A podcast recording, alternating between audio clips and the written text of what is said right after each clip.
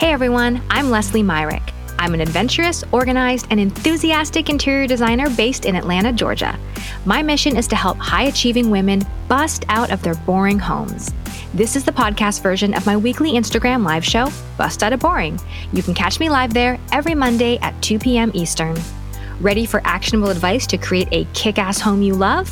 Let's bust out of boring. Hey everyone, Leslie Myrick here.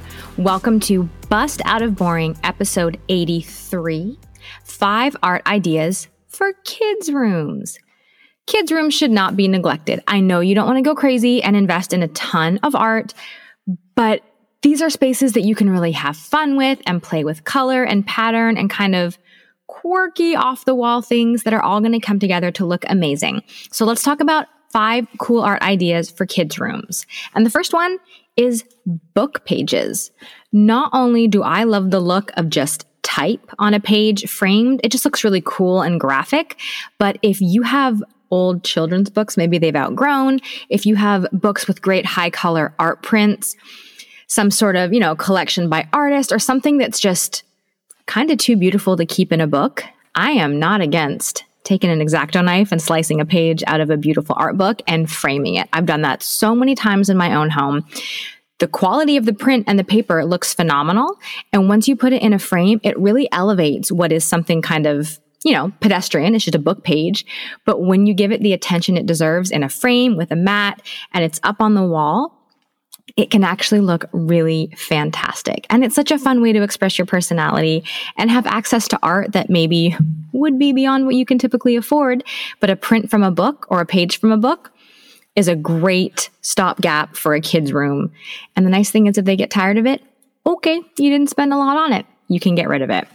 The second thing I love to do in kids' rooms for art is their own art. They make the coolest stuff when they're little. And, you know, sometimes they get to that brown, soupy, mucky mess. Maybe don't frame those.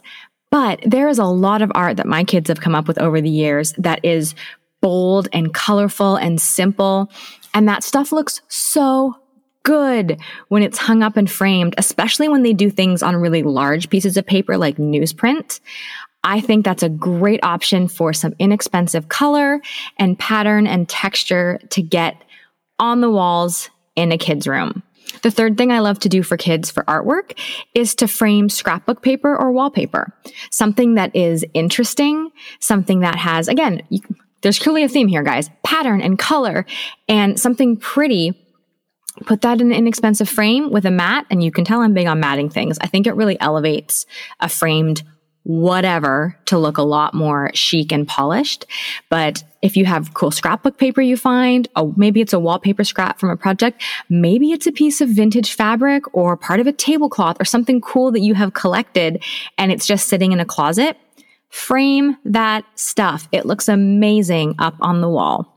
The fourth thing I like to do for clients when we're doing a kids room is to shop local, local artists, secondhand shops, flea markets, vintage. You can find some really cool, quirky art pieces that are a lot of fun.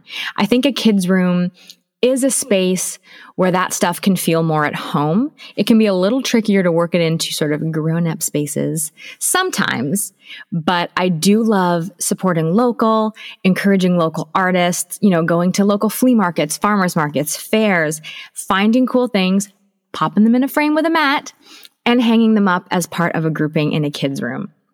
And the last thing that I like to do, and this is probably something we all do, but I'm going to tell you why I have done it, is family photos.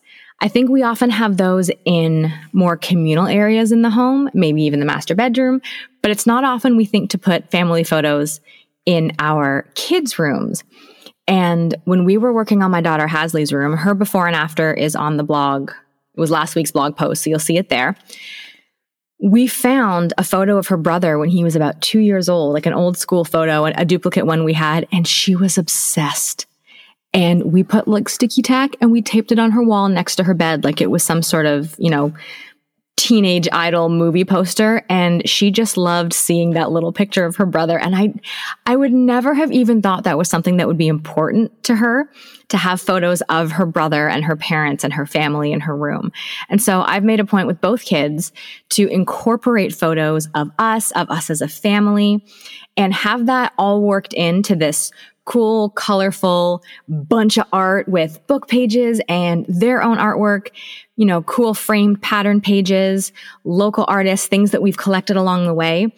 And it really comes together to have this fun, youthful, collected look without looking cheap, but without being expensive, which is a total win because if you have kids, you know, they outgrow things real quick and they get tired of things real quick. So I I know from experience, these are not spaces you want to be investing in the long term art pieces that are going to ride or die with you for the rest of your life. This is where you can kind of go cheap and cheerful, get creative, have fun, support local artists, support your kids as artists, and really play and have fun with what you are putting in their rooms for them and let them have an opinion. It's really cool to see what my kids pick when we're out shopping, when we're looking around.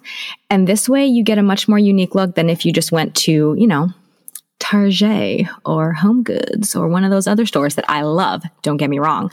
But, you know, that's not where I want to go for art. I want to sort of push to find something a little bit more creative and unique for my home, my kids, and for my clients as well. So there you go.